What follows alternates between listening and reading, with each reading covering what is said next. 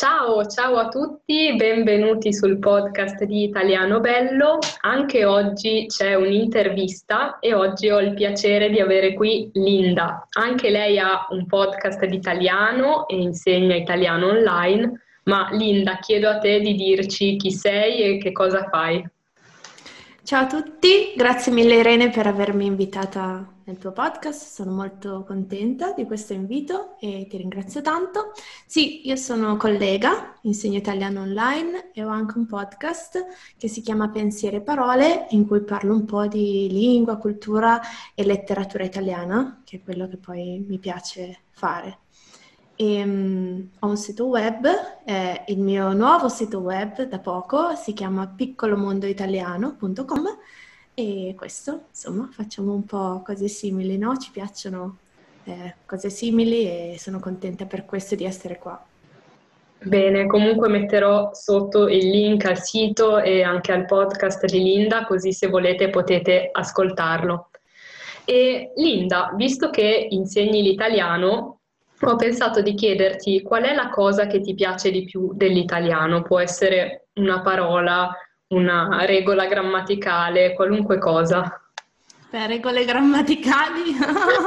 so, c'è so. qualcuno mi piacciono che... i pronomi doppi, mi piacciono. Te lo, ce l'ho, però insomma, dell'italiano mi piace che penso che sia una caratteristica anche di molte altre lingue. Mi piace la, il fatto che con una lingua si possa sperimentare quindi eh, mi piace molto quando trovo parole in italiano che non conosco, magari sinonimi di parole eh, molto comuni ma che non conosco. È per questo che mi piace leggere ed è per questo che mh, mm, penso che non si impari mai, non si smetta mai di imparare una lingua anche per noi madrelingua. No? Questo mi piace molto quando vedo in un libro una parola nuova. Mi piacciono molto le espressioni un po' colorite oppure un po', non so... Eh, visuali, ad esempio, per esempio. So, un'esclamazione come potrebbe essere cavolo, che a volte usiamo, tipo cavolo, e poi ci pensi, no? Pensi alla verdura e dici, ma perché, perché sì. diciamo cavolo? Magari e... Ehm, spiego per gli ascoltatori che eh. magari non lo sanno, cavolo è una verdura, una verdura tonda, bianca, verde che si usa nelle minestre o si mangia anche da sola. Però cavolo è anche un'esclamazione. Per esempio, cavolo, mi sono sbagliata. Sì, cavolo, mi, è caduto, mi, è caduto, qualcosa, e... cavolo, certo. E quindi queste espressioni mi piacciono molto. Eh, non so, anche ad esempio espressioni più eh, con, con, verbi, no? Ad esempio tirare in ballo un argomento, no? Quindi iniziare un argomento. Mi piace l'idea però del portare a ballo questo argomento, tirarlo in ballo. E quindi nelle lingue mi sono sempre piaciute un po' queste, eh, questi lati più concreti forse della lingua. E poi purtroppo sono anche i più difficili da imparare sì. per i non madrelingua, però sì. sono, hai ragione, sono molto belli e uno si chiede sempre come siano nati. Chi è, è il primo che ha pensato a dire tirare in ballo un argomento?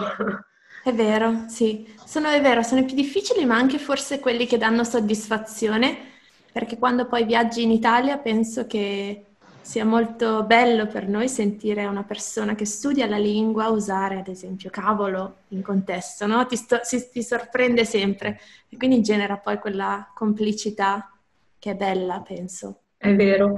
C'è una mia amica che, um, che, è francese e ha iniziato a studiare l'italiano e la sua esclamazione preferita è per din di rindina, che in Italia non si usa tantissimo, però è carina e, e ogni volta che lo dice mi metto a ridere perché sulla bocca di uno straniero sentire questa esclamazione un po' antiquata oggi è molto simpatico. Sì. Ma è bello, sicuramente ehm, è una cosa che apprezzo, non, non la giudico per questo. No, no, no, certo, anzi è bello vedere l'impegno e la, la curiosità che c'è nell'imparare una lingua, no?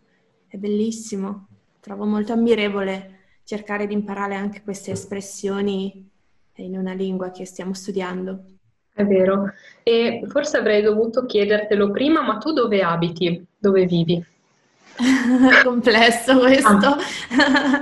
eh, vivo in un piccolo paese in Piemonte eh, in una, una, cittadina piccolina eh, nel nord del Piemonte, eh, però forse come te, non so, viaggio abbastanza anche, quindi ogni tanto passo qualche periodo dell'anno eh, in giro, insomma. Però di base, casa base è in Piemonte, sì. Benissimo. E un'altra domanda, visto che tu hai una certa esperienza di insegnamento dell'italiano, qual è il consiglio che ti sentiresti di dare a chi sta iniziando adesso a studiare l'italiano? Una cosa che secondo te, sapendola all'inizio, può rendere tutto più semplice? Beh, secondo me è importantissimo fare una cosa che ci piace, no? E quindi proprio seguire le nostre passioni fin dall'inizio. Nulla ci vieta di seguire, di guardare un video su qualcosa che ci piace anche quando stiamo iniziando, no? Quindi non mettersi dei limiti perché si ha paura del proprio livello, che poi è qualcosa di relativo, e seguire un tema che ci interessa e ci appassiona può essere tutto, può essere, eh, non so, un, un, hobby che abbiamo, può essere una particolare passione nostra, ma questo è il primo consiglio, fare una cosa che, che ci piace, anche nella nostra lingua o anche nella vita in generale, e usare l'italiano per approfondire anche questo tema.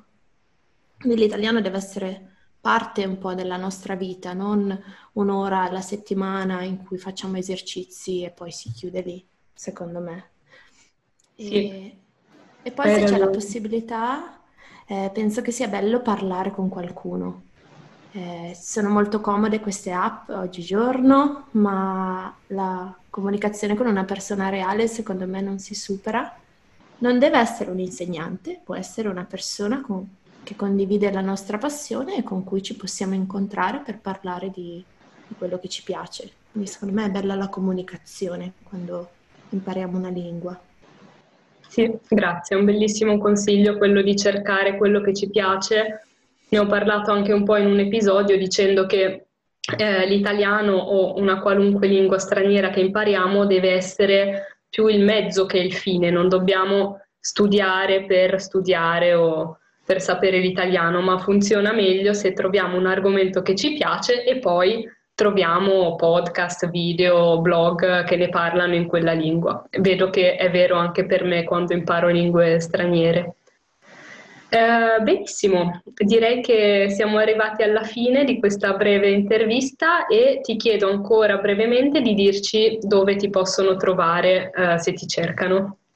Sì, allora il, beh, il mio podcast è forse il primo canale che possono cercare eh, su tutte queste piattaforme moderne si chiama Pensieri e Parole. E io sono Linda Riolo e poi possono trovarmi su Instagram, Facebook e sul mio sito piccolomondoitaliano.com. Grazie mille Linda, è stato un grazie piacere e andate ad ascoltare il suo podcast. Ciao. grazie mille Irene, grazie, ciao ciao, grazie mille.